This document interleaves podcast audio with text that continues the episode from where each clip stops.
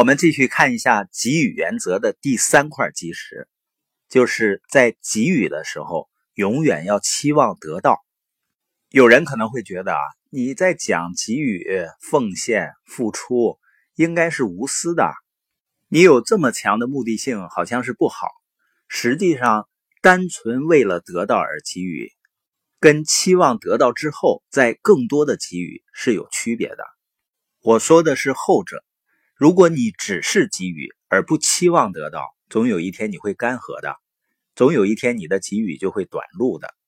如果你给予得到，给予得到，给予再得到，你就能够更多的给予。给予原则的第四块基石是：无论我们播种什么，在收获的时候都会成倍的收回。如果你种下一粒玉米种子，种三年。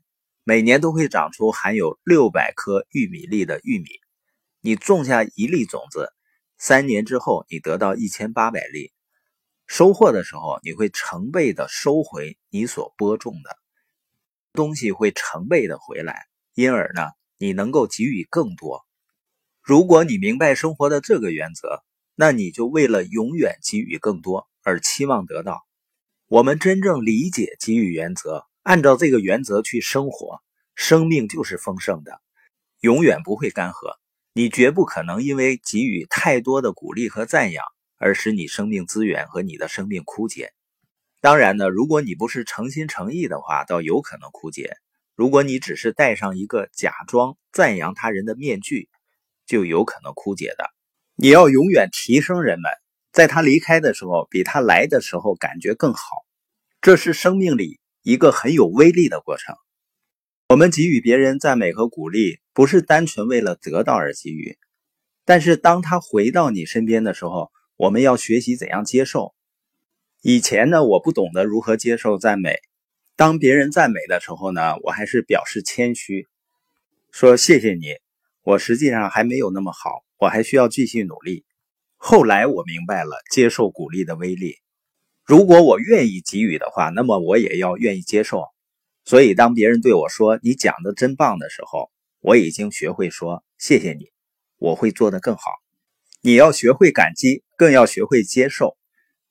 给予原则的第五块基石呢，就是你需要愿意首先行动，你要先去做，要先给予，先给予，先给予，先说话，先鼓励。你和我不能像旁观者一样坐着。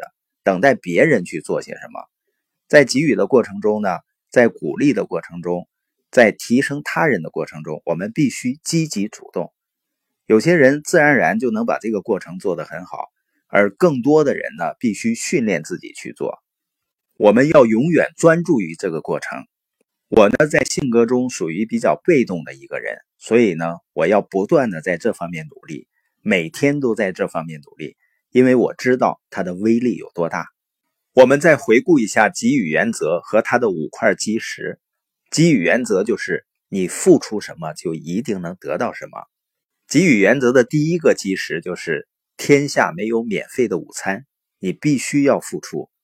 第二块基石是你和我永远都有东西可以给予。给予原则的第三块基石是在给予的时候永远要期望得到。给予原则的第四块基石就是，无论我们播种什么，在收获的时候都会成倍的收回。第五块基石就是，你愿意首先行动，要先去做。